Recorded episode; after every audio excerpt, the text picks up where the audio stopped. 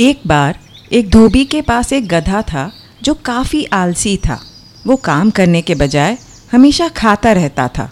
फिर धोबी ने एक तरकीब लगाई और एक लंबी सी डंडी के एक छोर पर एक गाजर बाँध दी और उसे लेकर गधे पर बैठ गया। गाजर गधे की आँखों के आगे तो थी, लेकिन इतनी दूरी पर थी कि उसके मुँह में ना आ सके। अब गाजर की लालसा में गधा भागता रहा और धोबी का काम होता रहा। लेकिन गाजर कभी भी गधे के हाथ ना लगी। हम्म ये स्टोरी हमारी लाइफ जैसी ही नहीं लग रही। जो हम शांति और खुशी पाने की भागदौड़ में लगे हुए हैं तो क्या कोई तरीका है इस गाजर को पाकर, गाजर का हलवा खाने का?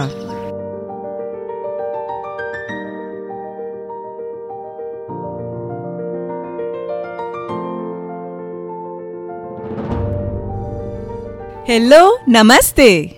मैं हूँ मोनल जैन और आप सुन रहे हैं मेरा पॉडकास्ट विस्परिंग विजडम जिसमें हम लाइफ को थोड़ा बारीकी से समझकर उसे और भी खूबसूरत बनाने की कोशिश करते हैं। Welcome to one more new episode और आज हम जानेंगे हमारे लाइफ के विभिन्न एरियाज़ के बारे में और समझेंगे कि वेलनेस क्या होता है। आज के टाइम्स में इस भागती दुनिया में हमारी लाइफ काफ़ी डिटेल्ड और कॉम्प्लिकेटेड हो गई है। कोई काम और डेडलाइंस पूरा करने में बिज़ी है तो हेल्थ इग्नोर हो रही है। कोई हेल्थ पर ध्यान दे रहा है तो रिश्तों में डिससेटिस्फैक्शन है।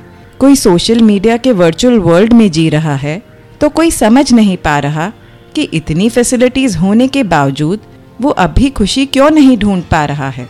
अगर स्पिरिचुअलिटी की तरफ़ कोई मुँह मोड़ता है तो उसे समझ नहीं आता कि संसार का कौन सा मोह छोड़े और क्या अपनाए। कितने सारे चैलेंजेस हैं। Work pressure inflation health problems pollution unhealthy lifestyle family और सोसाइटी को मैनेज करना एट्सेट्रा एट्सेट्रा एक लंबी लिस्ट है हमारी लाइफ में, जिसे सोचकर ऐसा लगता है, मानो जीवन इन्हें पूरा करने में ही निकल जाएगा। लाइफ के सभी पहलुओं को समझना और इनमें अपना रोल अच्छे से निभाना काफ़ी मुश्किल है। हम ज़्यादातर हमारी लाइफ से रिश्ता, बिना प्रयास के बिना ज़्यादा सोचे ही निभाते चले जाते हैं, जिससे हम एक लिमिटेड लाइफ जीते हैं। और ऐसा क्यों होता है? हम अपने पैदा होने से लेकर आज तक के बने बिलीफ सिस्टम या मान्यताओं और थॉट एंड बिहेवियर पैटर्न से ही सब कुछ सोचते और करते जाते हैं। हम इतना उनमें जी रहे होते हैं कि उनसे बाहर निकलकर दूसरी पॉसिबिलिटीज़ और नज़रिए को देख ही नहीं पाते। इससे ऊपर उठने के लिए हम एक एक्टिव प्रोसेस अपना सकते हैं जो इस काम में हमें गाइड करे। इस प्रोसेस को दुनिया भर में वेलनेस का नाम दिया गया है। आपने शायद वेलनेस वर्ड कोई स्पा या कोई हेल्थ रिट्रीट में सुना होगा। लेकिन वेलनेस का मतलब और पहुँच इन सबसे कहीं बढ़कर है। वेलनेस एक सिस्टम है, जो हमारी लाइफ की ओवरऑल वेलबींग यानी हम हमारी लाइफ में कितना अच्छा महसूस कर रहे हैं, इसे इंडिकेट करता है। ये एक होलिस्टिक अप्रोच है लाइफ को देखने का। यानी इसमें हमारे जीवन को संपूर्णता से देखा जाता है। हर पहलू की निगरानी की जाती है। और जब हम अपने आप को वेलनेस के नज़रिए से देखने लगते हैं तो कई टेक्निक्स टूल्स और प्रैक्टिसेस अपना सकते हैं लाइफ को सही मायनों में जीने के लिए। और उसमें हमारा जो रोल है, उसको बखूबी निभाने के लिए। एक्चुअली देखा जाए तो हम इंडियंस वेलनेस के कॉन्सेप्ट से अनजान नहीं हैं। हम तो पुरातन काल से ही वेलनेस को समझते और फॉलो करते आ रहे हैं। हमारे ग्रंथ, ऋषि मुनि, संत और अनेक धर्म जो यहाँ से उपजे हैं, वे हमें अच्छा जीवन जीना ही सिखाते आ रहे हैं। चाहे वो आयुर्वेद से बीमारियों का इलाज करना हो या योग ध्यान से मन और शरीर का मिलन करके एकाग्रता और शांति से जीना हो। इतना बड़ा खजाना है हमारी कंट्री के पास कि दुनिया भर में इसे अप्रिशिएट और अडॉप्ट किया जा रहा है। लेकिन हम इस खजाने के अंदर के गिफ्ट को छोड़कर आज के टाइम्स में सिर्फ़ बाहरी पैकेजिंग में कहीं खो गए हैं। कहने को हमारे देश के लोग बहुत रिलीजियस हैं या कुछ प्रक्रियाएँ फॉलो करते हैं, लेकिन ये एक आधे अधूरे तरीके से हो रहा है, जिसमें कई बार कोई प्रैक्टिस को क्यों फॉलो कर रहे हैं, उसका मूल ज्ञान नहीं है और सिर्फ़ एक हैबिट या डर या लालसा से किए जा रहे हैं। और इसलिए अब हमसे ज़्यादा वेस्टर्न सिविलाइजेशन के लोग जागरूक होने लगे हैं। खैर इंडिया ही नहीं, बल्कि एशिया की कई कंट्रीज़ और ग्रीस और रोम के सिविलाइजेशंस में भी अपनी अपनी तरह से वेलनेस के प्रैक्टिसेस पुराने टाइम्स में भी डेवलप हुए थे। लेकिन टाइम के साथ और मॉडर्न मेडिसिन के पॉपुलर हो जाने से इन सब पर से दुनिया का ध्यान हट गया।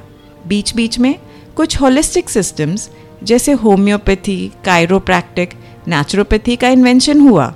लेकिन वेलनेस पर एक ऑर्गेनाइज्ड वे में 1980 से काम होना शुरू हुआ। कई फील्ड्स के रिसर्चर्स, इंस्टीट्यूट्स और प्रैक्टिशनर्स ने इसे स्टडी किया। आज के टाइम्स में, साइंस के थ्रू रिसर्च और डेवलपमेंट और पुराने और नए टेक्निक्स यूज़ करके इस फ़ील्ड को एक पहचान मिलने लगी है। वेलनेस प्रैक्टिसेस के हमारी लाइफ में बहुत से फ़ायदे हैं। जब हमारा माइंड, बॉडी और सोल सही तरह से बैलेंस में होता है, तब हमारी लाइफ की ओवरऑल क्वालिटी अच्छी हो जाती है। हमारा स्ट्रेस लेवल कम हो जाता है। इम्यून सिस्टम या रोग प्रतिकारक शक्ति बेहतर हो जाती है और हमारे रिलेशनशिप्स भी हेल्दी होने लगते हैं। इससे कोई भी इंसान अपनी बेस्ट लाइफ जो उसके पूरे पोटेंशियल से काम कर रही हो, उस तक पहुँच सकता है। लेकिन पूरा पोटेंशियल यानी क्या होता है? हमारा ह्यूमन पोटेंशियल अलग अलग क्वालिटीज से डिफाइन होता है। जैसे हमारी लॉन्ग टर्म हैप्पीनेस सही तरह से काम करने की क्षमता मानसिक पूर्ति या फुलफिलमेंट का अनुभव सक्सेसफुल महसूस करना लाइफ से सेटिस्फाइड होना एट्सेट्रा जब हम अपने आप से और लाइफ के हर पहलू से डीपली कनेक्ट हो जाते हैं तो अपने पूरे पोटेंशियल तक पहुँच सकते हैं। क्या आपने अपनी लाइफ के अलग अलग पहलुओं के बारे में कभी गौर किया है? ये पता हम सबको हैं, लेकिन इनके बारे में डीपली हम शायद ही सोचते हैं, और इन सबको कलेक्टिवली तो बिल्कुल ही नहीं देखते। इसे आसानी से समझने के लिए हम इसे एक व्हील के रूप में देखते हैं, जिसे वेलनेस व्हील कहा जाता है। वेलनेस व्हील किसी के भी लाइफ को जांचने के लिए एक फ्रेमवर्क देता है। ये कोई भी इंसान की लाइफ के सारे मेन एरियाज़ रिप्रेजेंट करता है। कौन से एरियाज़ हैं हमारी लाइफ के? चलिए देखते हैं। मान लीजिए कि वेलनेस व्हील एक पिज़्ज़ा के फॉर्म में है। हर पिज़्ज़ा स्लाइस हमारी लाइफ के एक एक एरिया को रिप्रेजेंट करता है। इस पिज़्ज़ा में ज़्यादातर आठ स्लाइसेस होती है। ये आठ स्लाइसेस हैं फ़िज़िकल वेलनेस मेंटल या emotional wellness intellectual wellness social wellness financial wellness workplace wellness environmental wellness और स्पिरिचुअल वेलनेस अब एक एक करके इन सब एरियाज़ को थोड़ा समझते हैं। वेलनेस का पहला एरिया है फ़िज़िकल वेलनेस या शारीरिक तंदुरुस्ती, जो हमारी बॉडी की हेल्थ को एड्रेस करता है। हम सभी जानते हैं कि हेल्थ का ध्यान रखना ज़रूरी है। लेकिन क्या हम इस बात को उतना इम्पोर्टेंस देते हैं कि रोज़मर्रा में इस पर ध्यान दें? या बीमारी तकलीफ़ आने पर ही जागरूक होते हैं? हमारी फ़िज़िकल हेल्थ को मेंटेन करने के चार पिलर्स हैं। फ़िज़िकल एक्टिविटी अच्छा न्यूट्रिशन या पोषण रेस्ट एंड रिलैक्सेशन और माइंड बॉडी कनेक्शन हमारे डेली रूटीन में sports exercise fast walking yoga जैसी फ़िज़िकल एक्टिविटीज़ अच्छा न्यूट्रिशियस खाना और पर्याप्त क्वांटिटी और क्वालिटी की नींद ज़रूरी हैं। हमारे शरीर की हेल्थ हमारे मन में क्या चल रहा है, इसका आईना है, जिसे माइंड बॉडी कनेक्शन से समझा जा सकता है और हमारी हेल्थ का सबसे इंपॉर्टेंट पार्ट है। जब इन सब फैक्टर्स का हम ध्यान रखते हैं, तब शरीर के सारे सिस्टम्स और ऑर्गन्स बराबर से काम करते हैं और लंबे टाइम तक हम अच्छी हेल्थ एंजॉय कर सकते हैं। इमोशनल वेलनेस में पॉजिटिव तरीके से हमारे इमोशंस के बारे में जागरूक होना और उन पर काम करना शामिल है। इसमें स्ट्रेस से निपटने की टेक्निक्स बताई जाती हैं और खुशी लाने वाली एक्टिविटीज़ पर फोकस किया जाता है। हमारी इमोशनल हेल्थ का डायरेक्ट असर हमारे लाइफ के सभी पहलुओं पर होता है, चाहे वो हमारा शरीर हो, हमारे रिश्ते हों, हमारा काम हो या खुद के बारे में कैसा महसूस करते हैं, वो हो। इसलिए ये एरिया काफ़ी इंपॉर्टेंट है। सोशल वेलनेस में दूसरों के साथ हमारे रिलेशंस पॉजिटिव और बैलेंस्ड बनाने पर ध्यान दिया जाता है। इंसान एक सोशल एनिमल है और अपने वजूद को दूसरों के नज़र से आंकता है। हमारी लाइफ में हेल्दी सोशल इंटरेक्शन से हम सेफ़ और इंपॉर्टेंट महसूस करते हैं। क्या आपको पता है कि अकेलापन सिगरेट स्मोकिंग के बराबर नुकसान करता है? लेकिन साथ ही ओवर सोशलाइजिंग भी कई प्रॉब्लम्स की निशानी है। इसलिए इनको समझना और बैलेंस करना ज़रूरी है। इंटेलेक्चुअल वेलनेस में हमारे मेंटल ग्रोथ और लर्निंग से संबंधित एक्टिविटीज़ पर ध्यान दिया जाता है। जैसे नए स्किल सीखना और प्रॉब्लम्स को हल करना। इसमें हमारे आसपास की दुनिया के बारे में खुले विचारों वाला और जिज्ञासु होना भी शामिल है। कहते हैं कि सीखने की कोई उम्र नहीं होती, लेकिन ये जानते हुए भी हम एक एज के बाद नई चीज़ें सीखने से अपने आप को दूर कर लेते हैं। इससे हमारी फ़िज़िकल और मेंटल फ्लेक्सिबिलिटी कम हो जाती है और हम एक लिमिटेड पॉसिबिलिटीज़ वाली लाइफ जीने लगते हैं। एनवायरमेंटल वेलनेस का मतलब सिर्फ़ नेचर से नहीं है। ये हमारे बेडरूम से लेकर हमारा घर, मोहल्ला, शहर, देश और पूरी धरती को दर्शाता है। इन सब का अपने अपने लेवल पर हमारी सोच लाइफस्टाइल और हैप्पीनेस इंडेक्स पर असर होता है। पर्यावरण की देखभाल करना भी इसमें शामिल है, क्योंकि इनडायरेक्टली ये हमारी खुद की लाइफ और आगे आने वाली पीढ़ियों पर असर करेगा। पल्यूशन को कम करना एनर्जी और दूसरे रिसोर्सेज का संरक्षण करने जैसी एक्टिविटीज़ सबके लिए सुरक्षित और स्वस्थ रहने का माहौल बनाती हैं, जिससे हम सबको ही फ़ायदा है। फाइनेंशियल वेलनेस में हमारे पैसे को एक जिम्मेदार और टिकाऊ तरीके से यूज़ करना शामिल है।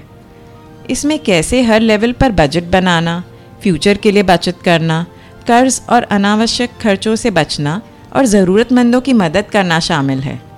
पैसा एक तरह की एनर्जी है।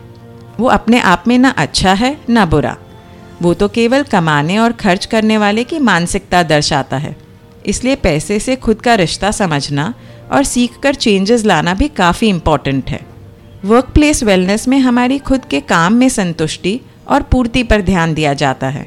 कई बार, हम जो नौकरी या बिज़नेस कर रहे होते हैं, वो हमारे मूल्यों स्किल्स और रुचियों से बहुत अलग होता है, या फिर हम जिस माहौल या जिन लोगों के साथ काम कर रहे होते हैं, उसमें बेहतरी की ज़रूरत होती है।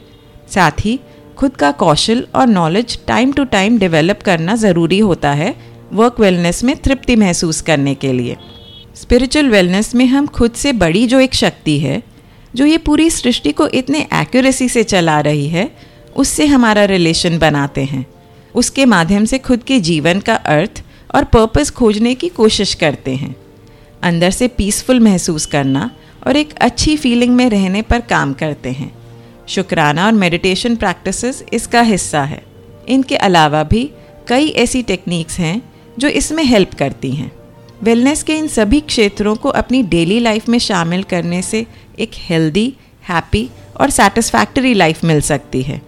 लेकिन साथ ही ये याद रखना ज़रूरी है कि हमारी बेस्ट लाइफ जीना एक डेस्टिनेशन या लक्ष्य नहीं, बल्कि एक सुंदर जर्नी है और इसके लिए कांस्टेंट कोशिश और कमिटमेंट चाहिए होता है।